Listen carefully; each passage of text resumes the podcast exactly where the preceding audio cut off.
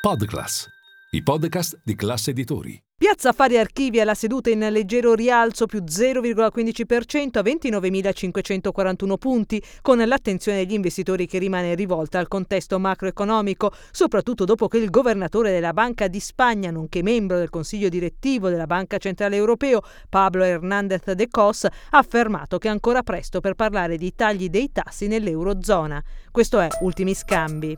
Linea mercati. In anteprima, con la redazione di Class CNBC, le notizie che muovono le borse internazionali.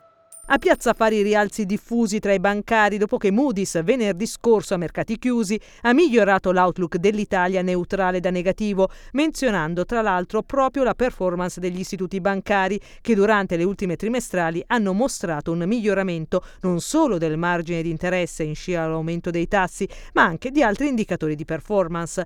Focus in particolare su Unicredit che ha guadagnato lo 0,7% anche grazie alla revisione al rialzo del prezzo obiettivo a 34 4 euro da parte di Berenberg, che ha confermato la raccomandazione comprare, sottolineando il buon posizionamento dell'istituto per salvaguardare la redditività fino al 2025. Segni positivi su Popolare Emilia Romagna, Banco BPM e Banca Monte dei Paschi di Siena.